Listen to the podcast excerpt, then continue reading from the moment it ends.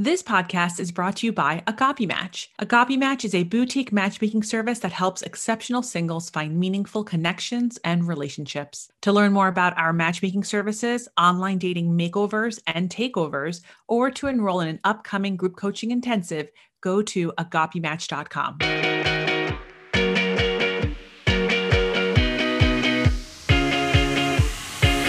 Welcome to Ask a Matchmaker, online dating tech support. It's me, Matchmaker Maria, and welcoming me. What's the right word here? And with me is online dating manager, Erika Ettin. It's me, Erika. Erika, how's it going? It's good. How are you? I'm good. Are you getting ready for Passover? I am. I just made my my grocery list, and I'm hosting, I think, 9 people tomorrow night. So I have to go find myself a very large brisket. That's awesome. And are there places to find large briskets in DC? Yes. I'm going to try the supermarket first. And then there's this butcher, which I will say is delicious, but it's like 3 times the price. So we'll just see what happens. I get it. I mean, it's funny. All of my emails now are people just saying, like, wishing me a happy Easter. And yes, I thank you. But also, it's not Easter for me yet. My Easter's next week. Oh yeah. I knew that. I think I learned that last year from you. Yeah, I'm Orthodox Christian. And if you don't know what that means, there are 2 calendars in the Christian religion. You can look that up on Wikipedia. But, you know, Easter this week for Catholics, it happens on the first Sunday after Passover, after the spring equinox, which already passed. So this would be the Sunday. But for Greek Orthodox, it's the first Sunday after the first full moon after Passover. That's very complicated. The one is about March 21st, which is, you know, other Christian religions, and Orthodox Christianity, because it goes with the old calendar, it goes with the moon calendar and Passover. Anyway, it doesn't matter. But it's interesting because the Jewish calendar is also on a lunar new year. And look, I'm not particularly religious. I just enjoy matzo balls and brisket. But just like leap year, the Jewish calendar has like a leap month. So every 4th year, there's an extra month in there. So you notice like sometimes Hanukkah is like on Thanksgiving. Mm-hmm. And then the next year it's way back in December, because that's when the extra month goes in. I get it. And that's the same, like sometimes like the full moon will happen the day before Passover, and then suddenly Greek Easter's on May 2nd or May 5th. And you're like, what is happening? Is that why I keep howling? Okay, sorry. Anyway. Is that why you keep what? Howling. Oh yeah, that's exactly why. Oh, well, sorry, you know, in my head, I'm a comedian. I don't know. I love it. But I got to say, on Monday, so like my mom, she has been in the hospital the last 2 weeks. I think she gets out today.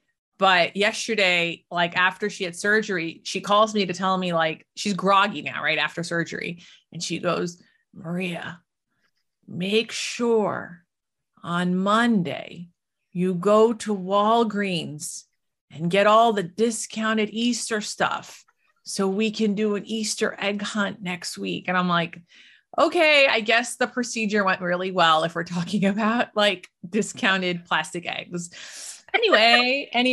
Well, I am so happy you're here. I love doing online dating tech support. This is something that we do every 2nd Thursday of the month. And if you are interested in attending a future online dating tech support, there's a link in the show notes and you can register for the next one. Do you have any New York Times crossword puzzles coming out soon? I do.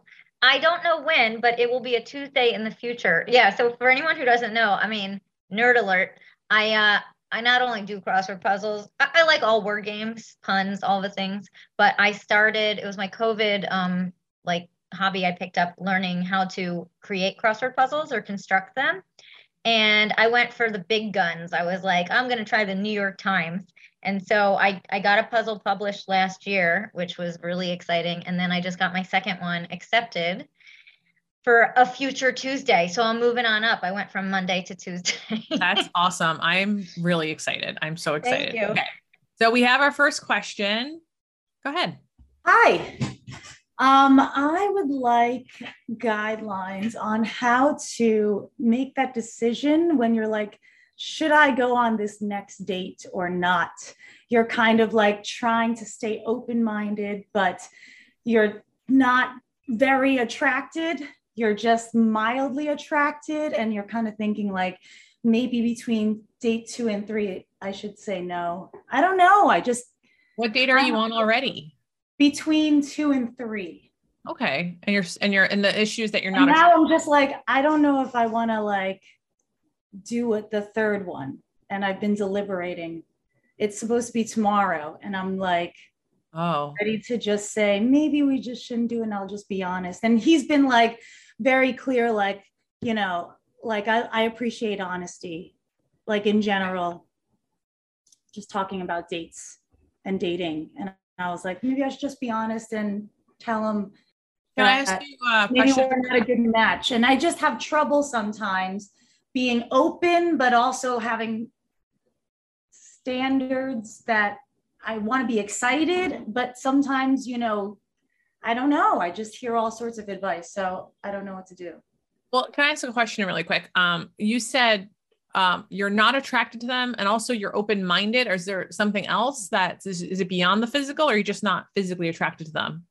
Yeah, I guess I'm not, I don't see myself wanting to like make out with him. That's probably a good sign right there. Yeah. Like, it's just like, what kind of questions do you ask yourself? I always ask myself two questions, which is like, did I enjoy myself? And am I still curious about them? And if the answers to those two questions are not both yes, then there's not going to be another date. So I guess here, you know, I think it's normal to not know if you want to kiss someone, but you're saying you don't want to. And I feel like that's an element of curiosity, but Erika, maybe I have it all wrong. I love that they went on 2 dates, but it's okay if there's no third. I kind of have the opposite opinion. You already have the date on the calendar. No one's forcing you to make a decision. Even if the third date tells you, I do not want to date you, that's information. And so I would keep it. It's another hour. There's a train. It's another hour out of your life. Luckily, I think you have a lot more hours out of your life to live. So even if it gives you some clarity to the no side, that would be okay. And if somehow you find yourself really attracted tomorrow, amazing. But I think a lot of people too much put pressure. We all put pressure on ourselves to make these decisions. But the reality is no one's asking us to make a decision. That's what dating is for. And so my opinion would be to keep the date. I think it's not that nice to cancel the day before anyway, even though I know a lot of people do it, and just see what happens. And if you still feel the same way, you don't need to go out again. Can I say something else? Please. I've been deliberating all morning and I just canceled. And then he's like asking questions why. And I was like, well, I just want to be honest with you since you said you value honesty. And, you know, I just don't think that we're a match. And then he's asking all these questions like, well, what was it? Was it this? Was it this? And I'm like, hey, I don't want to like text about this, but maybe we can talk. And I think you're actually a great person. You were very like considerate and chivalrous, and don't change that. But when you're just not a match, you're just not a match, right? And you want someone who's like excited, not deliberating. I don't know. Am I overthinking it? And now you are. Like, I will tell you, you are. Like, I think a lot of people deliberate. A lot of people who are married deliberated before going on certain dates because you're making a decision and there's a dating with intention. And the one thing I will agree with Erika is that, like, for me personally, like I say, you know, go, if you're not attracted, go on 3 dates because there is room for attraction to grow, especially with straight women. I do wonder, Erika, would your advice have been the same if they were between like date 5 and date 6? No, 5 and 6. You've gotten to know this person for many hours. And so if you're still not feeling attraction or excited, I would have given the opposite advice, which is, you know, cut your losses, be kind, but, you know, move on. But in this case, although I don't know why you asked if you already canceled, but take the pressure off of yourself. Like, you don't have to, you know, a lot of people ask after the first date, I don't know whether I should go on a second, and they drive themselves crazy. And it's just like, what's the worst that happens? You go on a second or third date and you're not into the person. Right. Oh, well, I mean, the point of a first date is to go on a second date. That's it. It's not to determine if you're going to marry this person or if they're financially aligned with you. That's not the purpose of first dates. And, kind of bummed that you canceled before you got all the answers, but hey, I guess that's it. Now that you're gonna have a conversation with him, I mean, he's asking a lot of questions, and you know, I guess the easiest answer would be like, I just don't feel Like, there's long-term chemistry here and I don't want to waste your time. And he should be okay with that answer. That's an answer. Mm-hmm. Okay. Got it. All right. Good luck. So our next question is from Abigail. So just looking for a little advice here. I feel like when I'm on the apps, especially Hinge, which I feel like I've had the most luck with, but the profiles kind of fall into one of two categories. It's either this guy didn't put a lot of effort into it. It's like a pineapple belongs on pizza, but then you get the other end of the spectrum. That's like, I'm an ESTJ looking for an INTP and this is everything about me. And it feels like there are very few guys who fall in that middle ground. And sometimes when they do, when you find someone who looks like they put a little care and effort into their profile, you message them or they message you and it's completely boring. So kind of twofold advice on, is it a red flag if a guy hasn't put, because for me, it's a red flag with the Myers-Briggs and all of that. That's really not what I'm looking for. But if they haven't put effort in, is it worth trying to pursue that? And if you get in a boring conversation, I try to move it to a date really quickly. I don't love texting, but even sometimes it's like pulling teeth to get them to ask me a question about myself. So what's the line between straight men not always being great communicators and me not wasting my time? I think you are correct. And if someone hasn't put the time and effort in, that would be a red flag because how invested is this person in the process if they haven't even taken the time to write, more than two words, more than pineapple. Now, I wouldn't look at the ENTJ thing as a red flag because sometimes people write in a way that they think other people want to see, even though they're incorrect sometimes about what people actually want to see. At least they've tried, they've put something down, they're mildly introspective enough to know their Myers-Briggs. So I think you're on track in terms of if someone doesn't put information, that's not somebody necessarily you want to start something with. But to your other question, it's like pulling teeth. Yeah, it's really frustrating. And it happens to both men and women where you'll ask a great question. Now I have a question. When you're starting a conversation, are you starting conversations on Hinge? Are you writing? Yes, I am. Good. Because I got stuck in the cycle of like, just, invite to start chat. And then I realized I asked my guy friends, they're like, no, you have to say something. No, you have to write a message. Good. And are you asking a question relevant to their profile? Yes. So I usually respond to a prompt, and my usual formula is respond to the prompt and then ask like a leading question. That's perfect. Not just yes or no. That's 5 stars. Absolutely perfect. Now, if they just answer that question and don't ask you anything back, which is annoying, I generally give it 2 chances. So, oh, wow, I saw this picture of the hiking. I love hiking, blah, blah, blah. Where was that? The Grand Canyon. Oh, cool. When were you at the Grand Canyon? I'm thinking about going next year. Last year. At that point, I would just say, nice, fun, cool. Someone will either notice or not after that they haven't asked you a single question. So that either ends the conversation or they'll start it there. I agree with getting to the date sooner rather than later. A few tricks to get you to the date faster. Hey, that's a really good question. Much better answer in person. Or I'm really enjoying our conversation. Should we meet for a drink sometime? Or hey, I'm really enjoying our conversation. Where should we go from here?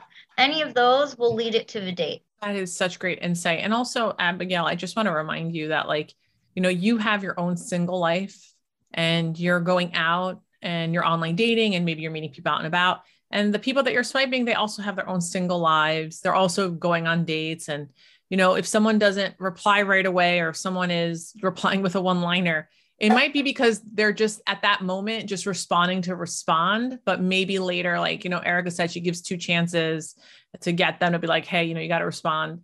But, I always try to, as soon as the conversation begins, that when there's an actual conversation happening, then you start to pivot towards okay, when can we meet offline, be it video or in person?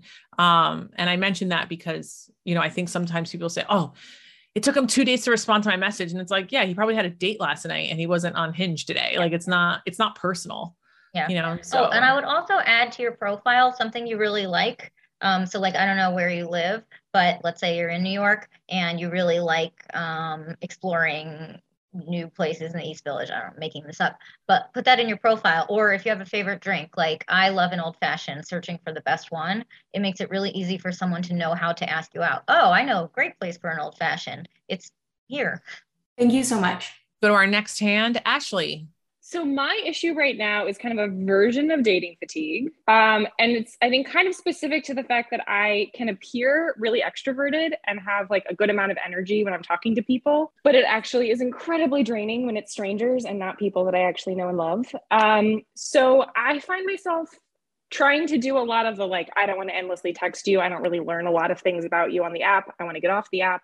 So I'm pretty good at converting app into first dates as long as they're relatively responsive. And I don't have any problems doing a lot of the tips that Erika, you just laid out of being like, so what do we want to do with this conversation? So I tend to give them the benefit of the doubt of like kind of rote, you know, comparing of places that you've lived or things like that that happen in the app and try to get it offline. I end up with a ton of just like 2.5 hour first dates that I find really boring and really like I am bringing all the energy to the conversation and they're just kind of meh. And so where are these dates? Usually like drinks, sometimes coffee, but usually drinks ends up being kind of the first date place. Okay.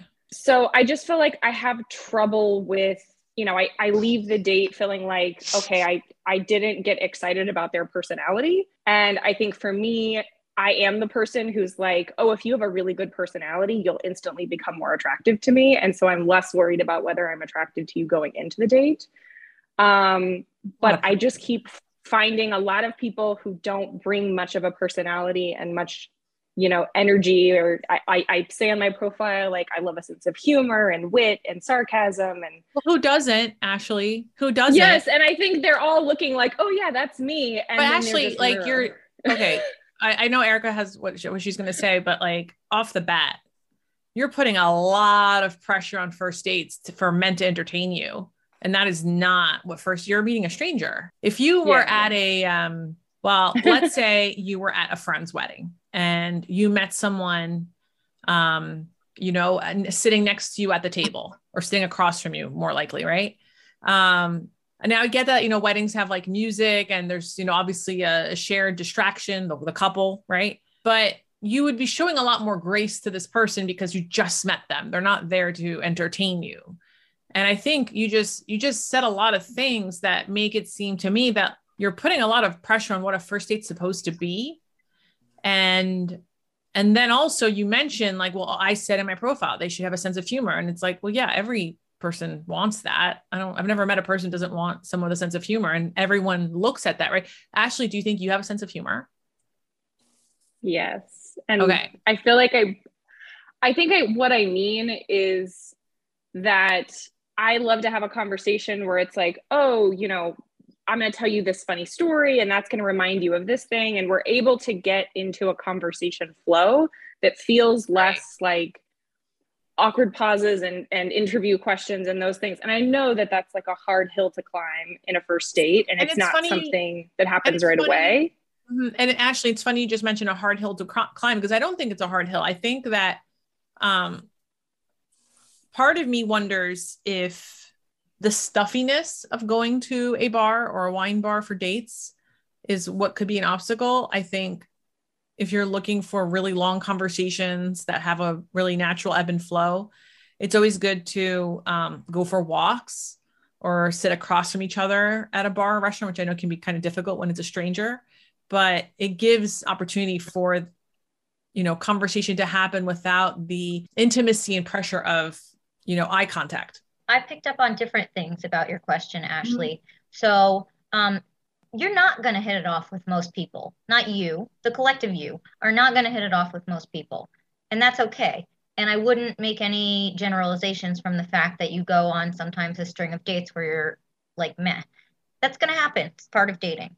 My real question is, why are these dates lasting so long if you're not into it? So my suggestion is go for a happy hour date, and then have dinner plans after with a friend. So that way the evening is not feeling so draining if you don't enjoy your date. And there's a cutoff point, because it sounds like you have a harder time, and tell me if I'm wrong, saying like, this has been fun, I should really get going, because you can do that. I do, yeah. And they'll just kind of keep hanging out. Yeah, no, 2.5 hours, it was because you're very likable. But 2.5 hours is a very long time. I don't want to talk to most people for that long. So so cut it off after an hour and treat yourself to something, whether it's dinner with a friend or going home to watch your favorite show. But you whatever. Have to tell the guy ahead of time, like, hey, let's grab drinks before I head out to dinner.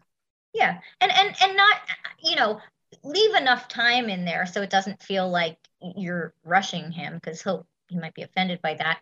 But that's what I'm always worried about, is that I would make them feel. Yeah, but if you say, hey, I have dinner plans at 8, but I would love to meet you at 6.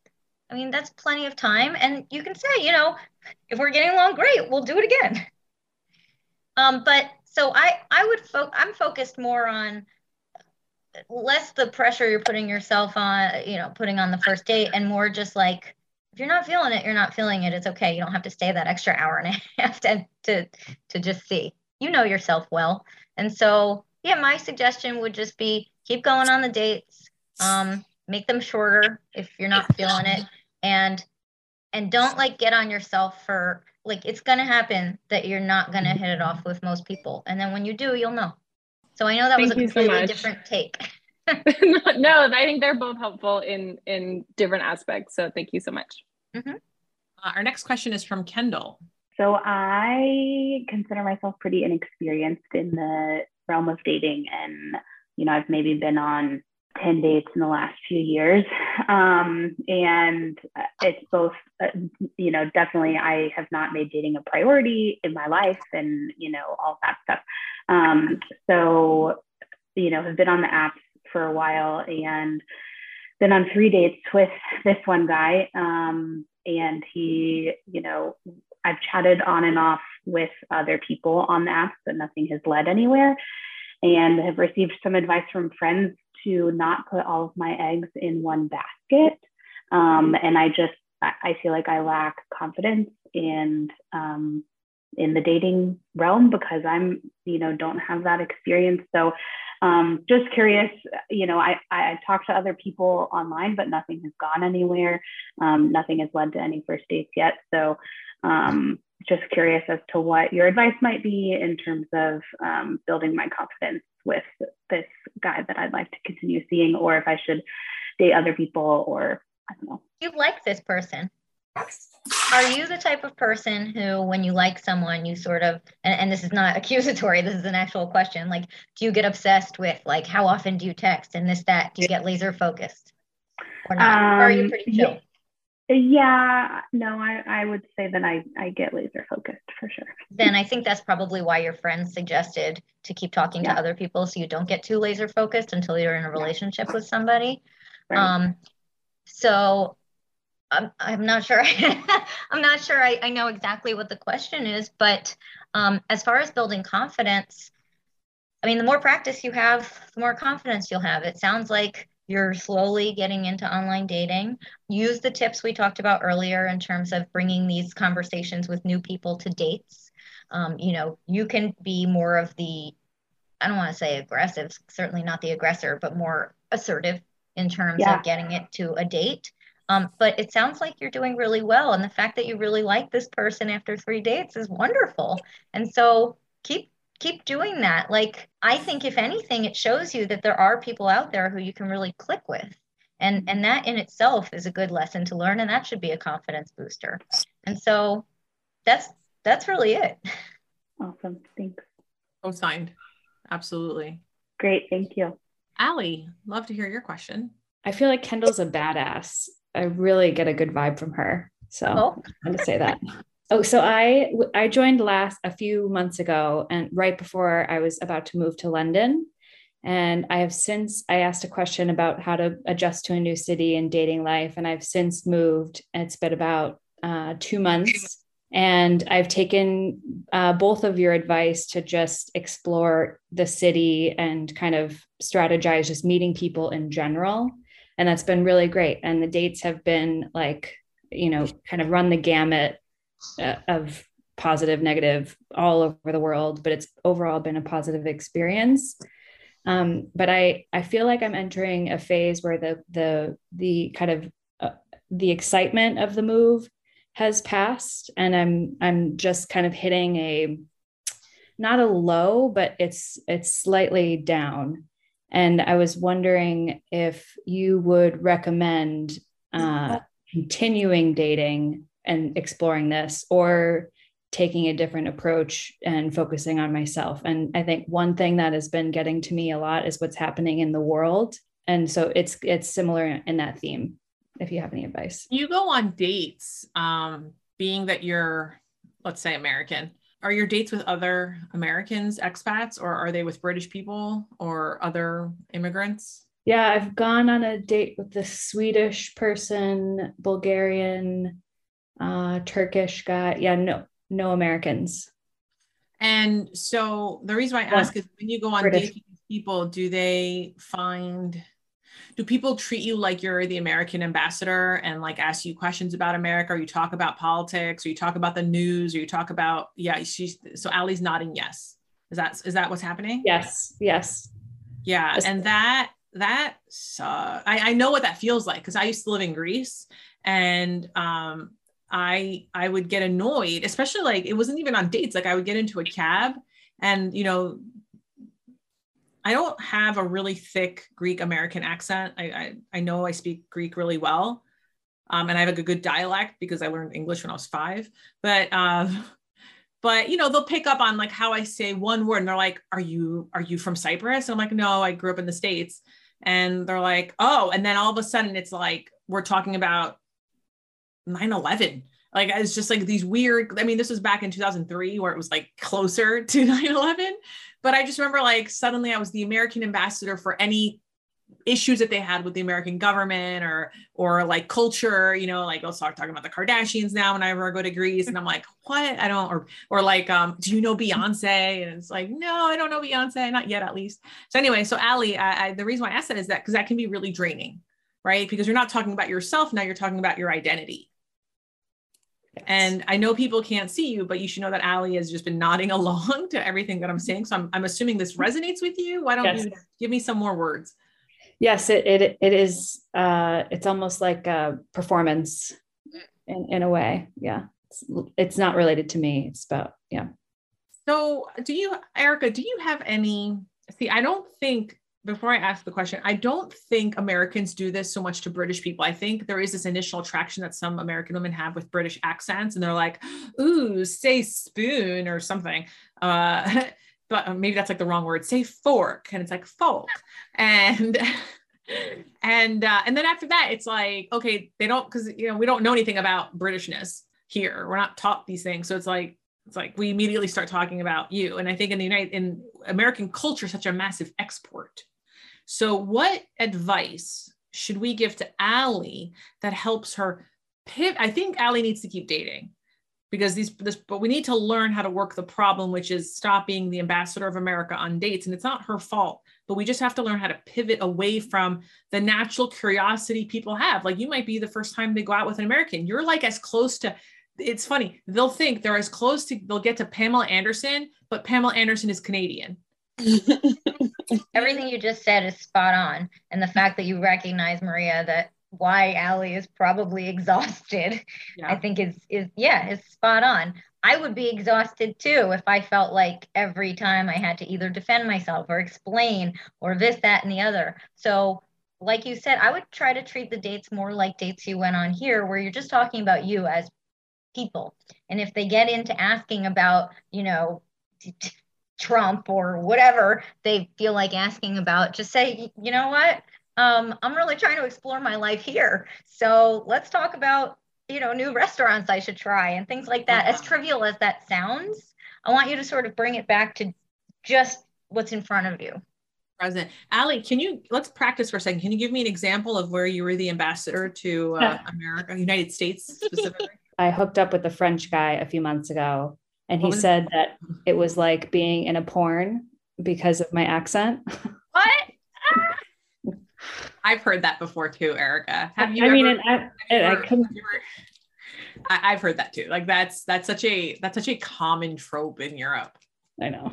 Yeah. Yeah. And I couldn't blame him. Like, I don't know. It was, I thought it was funny. I didn't take offense to it, but that's funny. It wasn't, but yeah. You tell him, you should have been like, same. I have dreamt about this ever since I watched Beauty and the Beast. I know. I know. So wait, so give, that's a sex example. I can't help you pivot in sex, but is there like a date example? Like, has anyone ever talked to you about Trump on dates? Yeah, all the time. And it's making me realize just, it's not only dating, it's with, I had an interview this morning and we talked about Trump and so it's a common theme, not just in dating. I hadn't realized that until just now. And is the stance like you suddenly have to defend why your country electorally voted for him? It's more of a, it happened to us. It's happening elsewhere. Conversation. I see. Okay. Yeah. I like the response. That sucks a lot. I like using that every time I want to get away from like conversations. I mean, I also use this when people tell me bad news. I'll be like, oh, you know, my parent just died. Oh, wow. That sucks. Are you okay? Like I immediately kind of bring it back to them, not to me, because it's they're connected to this. Like I don't have a connection to, you know, I obviously feel bad for my friend, but you know, how do you feel? You want to talk about it. So how do you, like, I would bring it back to them. That's so, I knew that was going to be your answer. The moment you said, I'm having issues, I was like, she's probably defending. I mean, have you been in a situation where you've had to explain the Electoral College to non-Americans? Yeah. Nodding yes. Definitely. Yeah, that's like, that is the craziest conversation you could ever have. Like people don't understand it. But if anyone ever asks you about the Electoral College, be like, you know what? Countries have really weird voting systems. I mean, look at France right now. And, you know, we're just not in a parliamentary system. Like we don't have a thing where like, you know, we can have a snap election next month. We have elections every 4 years and we just have a really weird way of doing it. You can look at the Wikipedia page. It describes it way better than I can. Take it away from you. Question. In your profile, do you lead with the fact that you're American? Yeah, I have it. Well, so I wonder if you took that out for a month. Let's see if it's different, because that way people can't like fetishize you being foreign. They don't know. You certainly don't know from looking at you. You could be anything. And so try it without that for a bit and just make you versus Allie the American. You're just Allie the Allie. And you can say you're new to London. Plenty of people are new to London from other areas of the UK.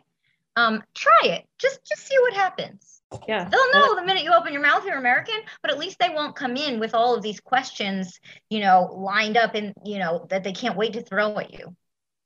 Okay. These are really like, wait, you're American? That's so funny. And it's like, and then you can immediately call them out like, yeah, but I don't and you could say, you know what you can do? Oh, Erika, that is so brilliant. Because now on the date, when the guy goes, why didn't you tell me you were American? You could say, you know, when I do that on my profile before, suddenly I was the American ambassador and I had to answer all these questions I didn't want to answer. And I'd rather just go on the date. And like, that's just going to stop people from being like Ambassador Allie.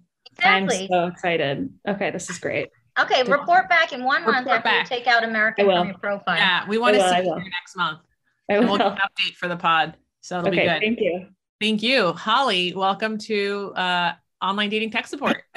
Okay. This might be a lot of context, but I've been seeing a guy for like a month now. And like, he's really great. I really like him. He did just move to the city like a month and a half ago. So we met like 2 weeks into him being here. And like, we agreed to take it slow, which like, I'm totally cool with. He also like respected like me wanting to wait to have sex, and like we ended up like following the 12-date rule, which like I was pretty excited about. I didn't know if we'd make it, but we did. This past week we like decided to like take a little beat and a little time, just because like he's been feeling overwhelmed with like adjusting to living here, and like, you know, he's also very good at setting boundaries, because he said in the past he like has a tendency to like come on too strong, and stuff like that. So like, I'm really glad that he knows how to like set boundaries and stuff. And like, I want to be respectful to that, obviously. guess main is like, I usually end up in these like shorter term situationships that don't really go anywhere, which I feel like is also just very common in dating right now. And I don't really know like how to best broach like moving past that point. Like, again, we've only been dating a month, and like I'm not really trying to define anything quite yet. But you know, we both said like last time we spoke, like, oh, we definitely want to keep seeing each other and we enjoy each other's time together and look forward to it and stuff like that. So yeah, I guess, yeah, I just don't really know how to like move past the like early phases into like the next phase. I don't know if you have any advice or if that's too like specific. I think you changed the terms on you. It sounds like you have been getting to know each other really well for a month. And then are you the one who wanted to like take a beat, or him? No, it was him. Right. And you're just going along with it. Mm-hmm. But you can have a say in it too. You can say, you know, I like the pace we're going and I prefer to keep that up. And if you can't do it, so it goes. But you don't have to defer to somebody else's, you know, ideas of a relationship. So that's the first thing. Like, I want to empower you to say, no, I like how often we've been seeing each other. I don't want to see each other less. I don't necessarily have an answer to your broader question of like, how do you get it past? I would just say, advocate for yourself. You know what you're looking for. It sounds like you're looking for a serious relationship. You don't have to go along with someone else's terms. And I have no idea, you know, what part of that Maria picked up on when you asked your question, but that's what I immediately heard. He wanted to take a beat, and I respect that. You could respect it, but you don't have to go along with it.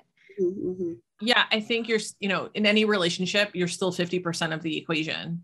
So, you know, it's, you know, your question reminds me of these questions that I get from people who say, oh, I started dating a guy, but he said he's not in a, you know, emotionally or mentally good place and wants to take a break. And that's when I say like, okay. And you've done that. Okay. Now what? Like, what's the next step here? Because I think when you're put in these positions, you're like, okay, so do I not talk to you until you're ready to talk to me? Because that's not what I want you to do either. And I think if you find yourself in this position where you're confused, it's okay to ask questions. And I think the reason why so many people don't ask questions is because there is this incorrect preconceived notion that you would be seen as needy, but it's not needy to communicate your communication needs.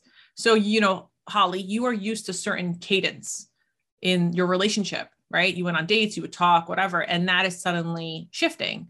And it's not shifting because you spend every single day together. And naturally, you know, people tend to stop texting each other all day when they spend a lot more time together.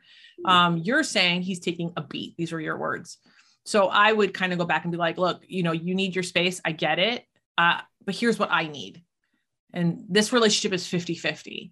So you guys, you know, you have to find not necessarily compromise, but you have to acknowledge each other's needs and figure out what is the best route forward during this beat.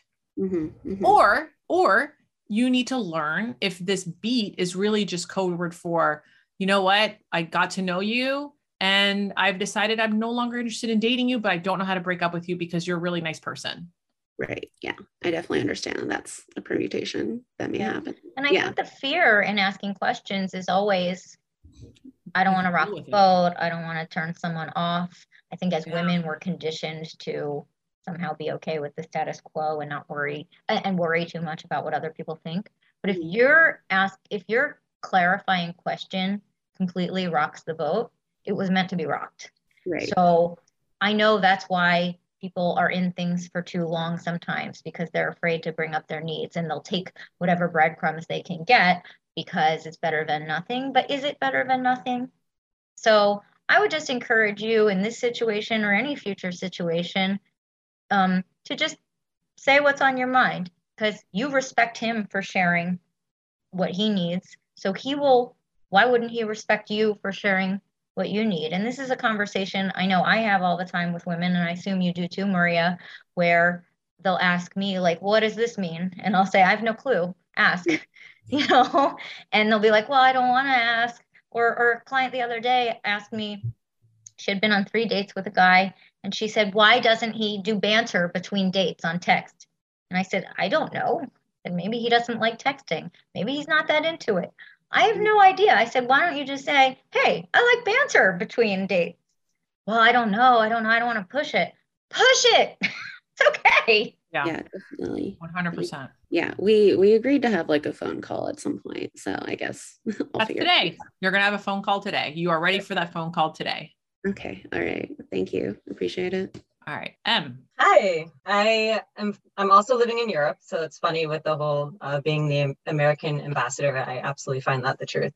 But I'm also finding that maybe more so than usual, kind of in this almost post-COVID scenario, guys seem to be more in a hoe phase than usual, or maybe they always are. And so what are some good, like subtle or even straightforward ways to suss out, like before going on that first date, if they're just looking for a hookup? Because I've had conversations with some guys, we're talking, I'm like, okay, yeah, let's meet up. And then they just want to go for a walk or a coffee, and then they expect to hook up afterwards, which is very strange. And other people I've talked to beforehand, I'm like, yeah, let's go on a date.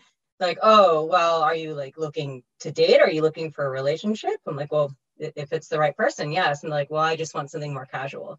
So it just seems like a lot of people just want something super casual. And if I'm trying to date with intent, then that's not going to work out as well. Where do you live? I am in the Netherlands. Okay. I asked this because the cultures in online dating culture and dating culture just shift dramatically from country to country, especially in Europe. Yeah, you're going to get people who are not looking that are you, what app are you using? I've been using Hinge and Bumble.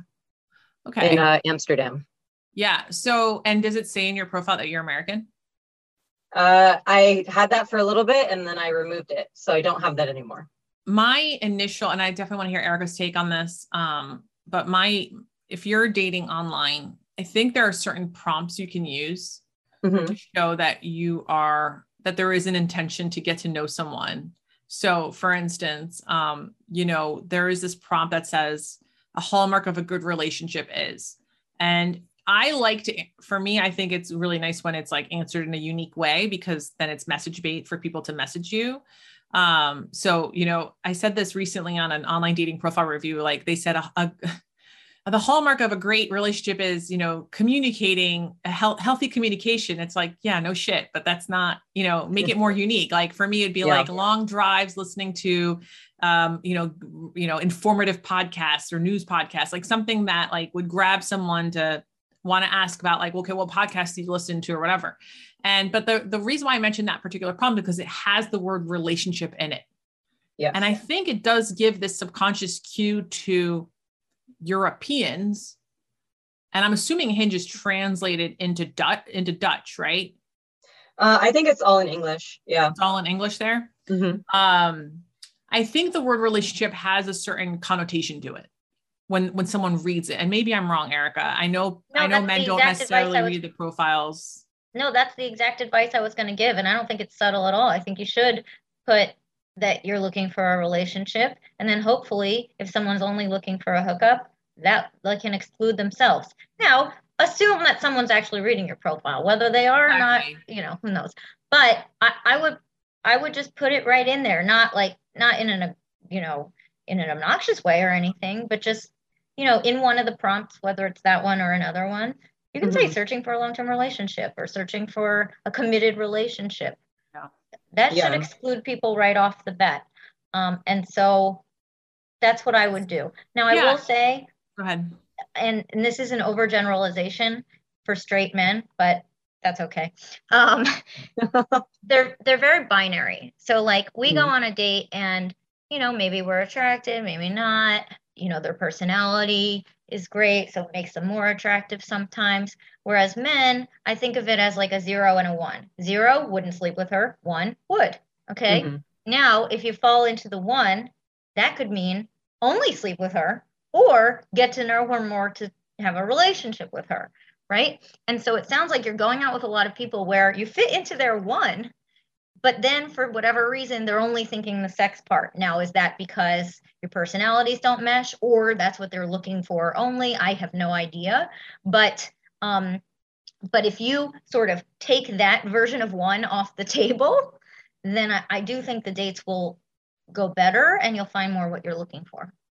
Okay, great. Thank you. Yeah, because I find it's hard to just say, oh, what are you looking for before you even meet somebody, because that's a weird question when you don't know that person. Well, generally when men ask that, they're asking for something casual. I found like 90% of the time when a guy says on an app, what are you looking for?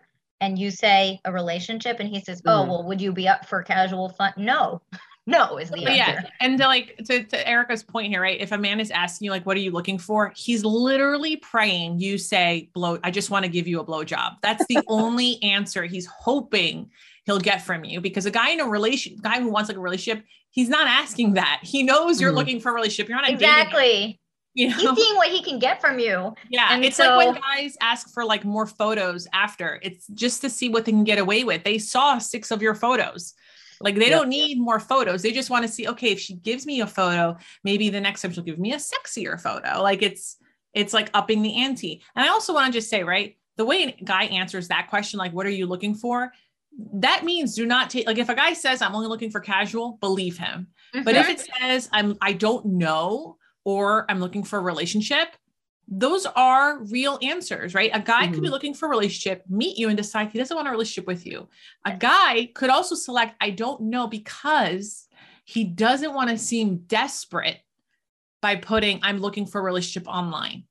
So I want to do a book shout out really quick. I had Dr. Mimi Winsberg a few weeks ago on my podcast, and she has this amazing book called Speaking in Thumbs. And in fact, you can tell what someone is looking for, even just in the first few messages when they start texting you or messaging you online. Like if someone messaged you about your body, like, you know, you look really hot, goodbye. You're done. You know what I mean? Do you get what I'm trying to picture? Yeah. Yeah, that makes sense. You know, anyone talking about body that like before meeting you, that's usually a sign of like, yeah, he's trying to pivot you into casual, not relationship. Okay. Just say no a lot. Just one follow up. And I had a video about this recently. If they say they're looking for a relationship and then they seem to only want sex with you, they weren't necessarily lying about it. They just, you fit into that other one category where they don't see it as relationship material, but they'll see if they can pivot into something else, because a lot of women will say to me like, but he said he was looking for a relationship. Well, he is. Yeah. It just wasn't the right fit for whatever reason. Yeah.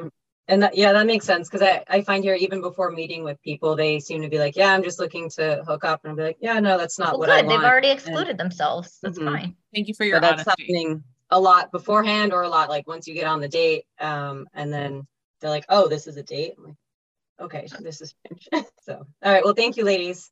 Mm-hmm. Thank you. Amy. Hi. So I'm finding I have like app fatigue. I'm on Match and I'm on Hinge, and I'm not type A where I need to clear all the notifications, but it's just, I feel like it's too much. So I'm not really sure which one's better, because I am looking for a relationship. And then it's kind of been touched upon. I've been getting, you know, where people, I don't want a pen pal. If I have plenty of friends, you know, well, I mean, I have a close group of friends. I'm not looking for another friend at the moment. If that should happen after dating, great, but like, I'm good. And it's really frustrating, because I will do a couple of those prompts, like you were saying, oh, where this is really good. Maybe we should meet for a drink sometime. And I've liked the tip about saying having a dinner, because I have found myself where I've been on a date for 2 hours because they're like, let's get a second round. And it's like, no, I'm good. I want to leave. And then it's like that awkward, I guess, because I care too much sometimes about what the other person is thinking, that I don't want to go out of my way to be hurtful or harmful or unkind. And I try to be honest as much as I can, but I'm like overwhelmed. Should I just be on one and focus on that? And then, you know, these conversations, like I said, my friends are like, well, you're encouraging the pen pal. It's like, no, I'm not. I really am saying, let's meet up. Let's grab a coffee. Let's go for a walk. Oh, you're in the city. I'm in the city too. Maybe we can meet for, you know, now that the weather's nice, you know, something outside. I don't know. And it's getting frustrating to the point where I've heard so many successful stories with online dating, but for me, it's the bane of my existence. Do you mind my asking how old you are?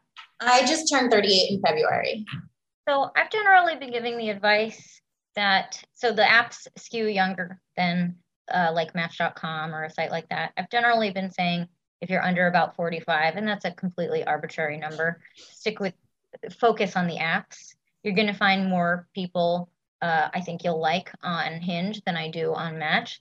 That's not to say you could, look, there are going to be amazing and terrible people. But if you're feeling that overwhelmed, I would stick with Hinge. I would write your 8 messages that you get for free every day if you're not paying for it. So you get 8. I would write actual messages like we talked about earlier, and then put it away if you're feeling overwhelmed. As for your dates, stop worrying so much about what the other person thinks. Just say, yeah, I should really get going. Thanks for a nice time. That's it. That's plenty nice. That's not rude at all. You know, if it makes you feel better, I should really get going. I have an early morning. Doesn't matter. Yeah. Because you're important and you have to take care of yourself. And so it's more than okay to cut the date when you need to. So I would, I would focus on Hinge. I would do it strategically. I am the type A type who likes, I'm an inbox zero type of girl. So if you find I find that the messier something is, the more stressful it is. If I don't make my bed every morning, I'm stressed. Me too. My laundry hasn't been folded. And it's the same thing with an inbox. So if you're seeing a million messages in there that you have no intention of responding to, either hide them on Hinge or unmatch them. And things will feel less overwhelming when there's less stuff in there you have to deal with. Okay. It might take an hour to go through all of that. Who cares? Do it while you're, drinking a glass of wine and cooking dinner or something. That's what I'll try. I thought like Match might be more. It's interesting you say Hinge is more for, with a certain age bracket. I thought I hear mixed on both. And so I thought because you're investing money on Match or investing time, someone investing in a profile is not investing just to get laid, but I could be wrong. There is no wrong and right. You're going to find great and not great on every site. You're going to find serious and casual on every site. And so I'm just listening to you saying you're overwhelmed. Should I focus on one versus another? That's why I picked Hinge. Not because I don't like Match. I like Match fine.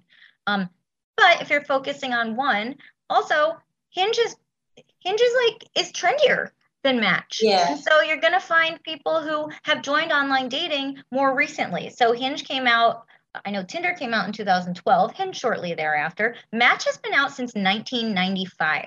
Okay. Yeah. We don't know how long people have been on Match. So people who are more new to online dating and are hipper and trendier, I know that makes me sound unhip using those words. I get it, but you're going to find them more on Hinge. Well, that makes sense because I've seen people that I actually went on a date with pre-COVID and they're still on there and they're messaging me. It's they're probably using the same pictures from 10 years ago. So. Yeah.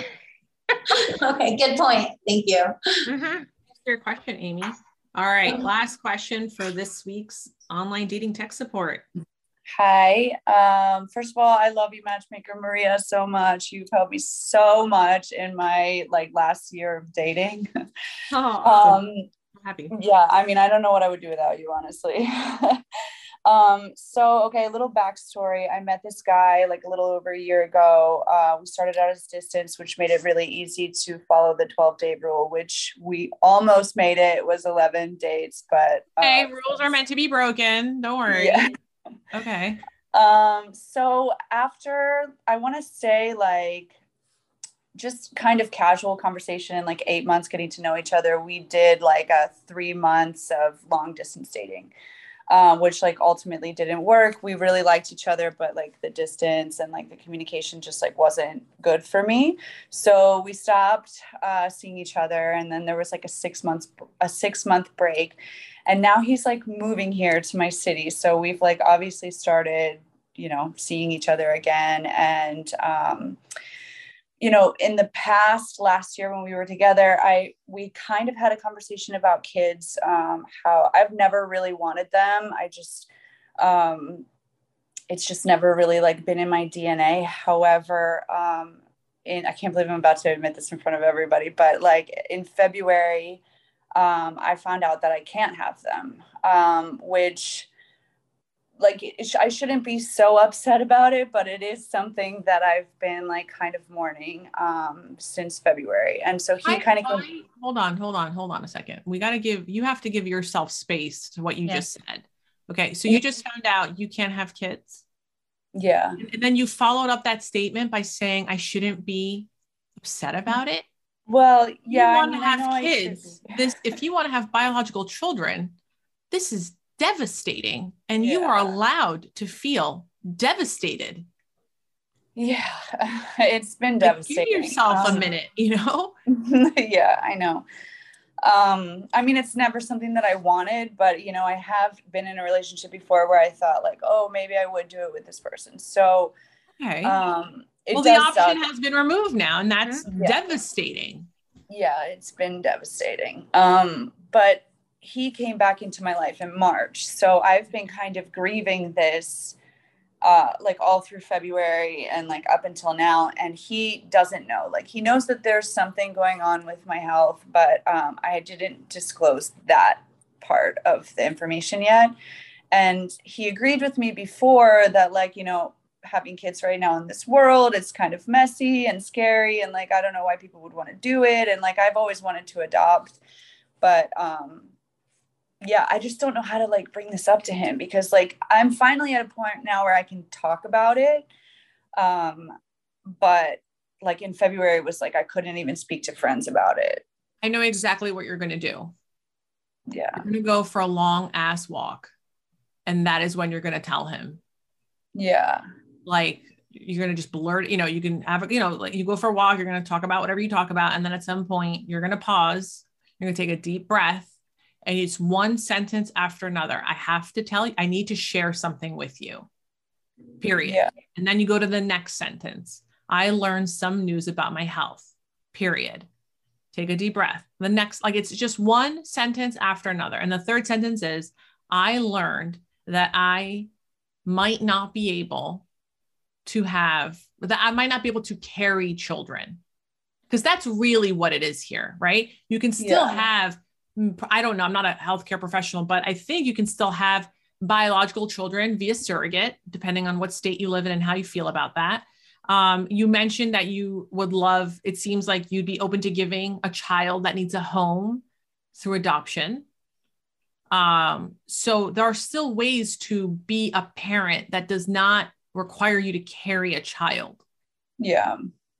And then after you say those three sentences, I think if he is, I think he's going to react in a hopefully listening way, right? He'll let you just breathe. Yeah. Maybe he'll ask you how you feel. And when he asks you how you feel, that is when you tell him how you feel, which is like, you know, I never really thought about it, but now that I know I can't carry children, it made me very sad.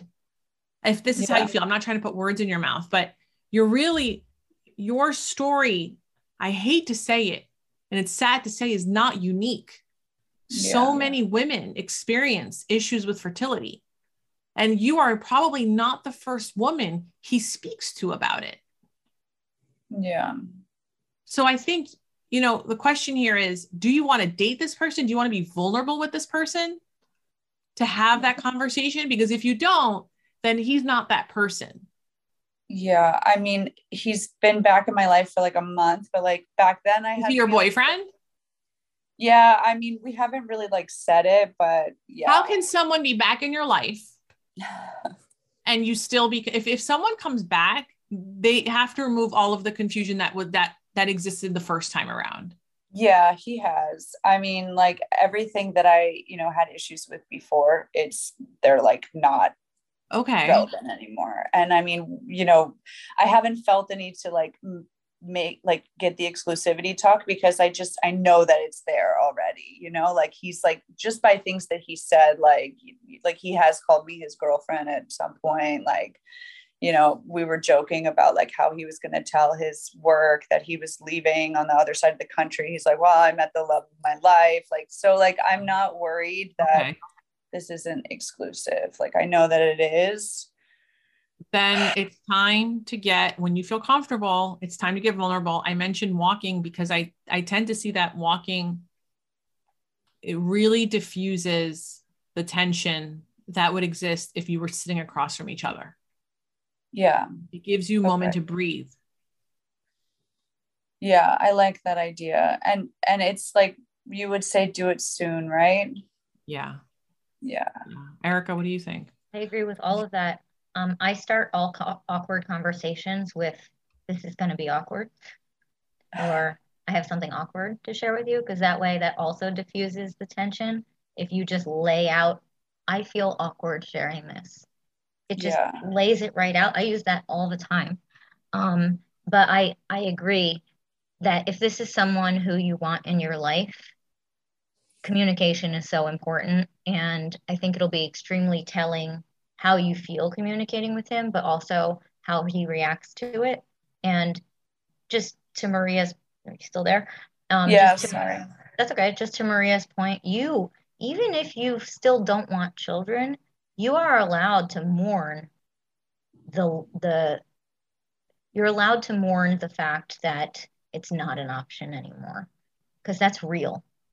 And and there is no time period for that. There is no correct or incorrect way to handle that. And so give yourself some grace there. You can feel however the heck you want. So stop judging yourself for feeling a certain way. Yeah. But yes, I would bring it up sooner rather than later. Yeah. Because you said he noticed something.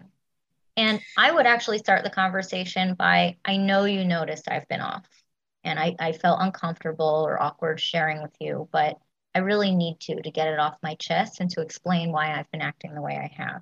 Yeah. I mean, he knows like everything except that. So like, he knows that there's like hormonal imbalances, and I just left that part out. I would include that part. It's all of you. And if he's going to be your partner, I want you to be able to talk to him about the stuff that upsets you and what's going on in your life. I mean, it's probably stressful on you every single day when you talk to him and you can't mention this. It's like, for you, it's the elephant in the room. He doesn't know that. And so I think you will be so much more relaxed with him when you share it. And do you think that it's important that I say that I've known this for a while? No. Or I'm just finding it out? It doesn't matter. You don't have to put any context around it. Okay. And you can say, I just felt comfortable sharing now. Like I had to internalize this first. Yeah. I mean, cause that is true. Like I wasn't able to speak to anybody about it except for my mother for like a month and a half. So I mean, you haven't done anything wrong. Yeah. No. I know. And the fact that you're being so vulnerable with us, which by the way, I really appreciate. I want you to feel like you can be this vulnerable with, I mean, we're strangers. I know. So, you guys are professionals though. But everyone on here now is in support of you. And I think that's beautiful that you've been so vulnerable with us. Sometimes it's interesting that the person we're most scared of telling something to is the person who's most important to us. Yeah. He should be privy to this information. You're required to share with him before this podcast comes out. You know that, right? For the next 6 days. Yeah. Okay. Or you need to share him this, but don't do that. Don't Yeah, no, that's like watching it on the news. Just make sure you listen to my podcast. That's all. Okay. Well, thank you again for your question, and we wish you a lot of luck and a lot of love. Erika, thanks again for coming to Online Dating Tech Support. Thank you always for asking. You know, I was just looking at our calendar, and you know what? The second Thursday in May, you and I are going to be at a conference. That is true. Which means that we can't do it the second Thursday in May. So for May. Or we could, and we could just do it together in a room. Oh, yeah, no, we'll see. We're going to be drinking with other matchmakers. Okay. And you know how they are. So no, that's all love. But so, you know what, until when this episode goes out, we'll have I can't tell you what day it's going to be, but it's not going to be the second Thursday in May. But I will provide a link in the show notes with the May date if you want to join us on Online Dating Tech Support. I got to be honest, I kind of like the 12 p.m. So let's do it again, 12 p.m. next month as well. You know, lunch hour is really fun. The questions were incredible, so incredible. And I want to thank everyone who joined us. If you're not following Erika on Instagram, she is at a little nudge. I'll include a link in the show notes. Of course, You better be following me on Instagram at Matchmaker Maria. And hey, follow the podcast too. Ask a Matchmaker. Subscribe to it on your podcast listening app as well. That way you get notified every Wednesday when a new episode drops. Again, thank you to all for joining. Erika, thank you so much for being here. What do I always say? Be lovable, but more importantly, be likable. See you next week.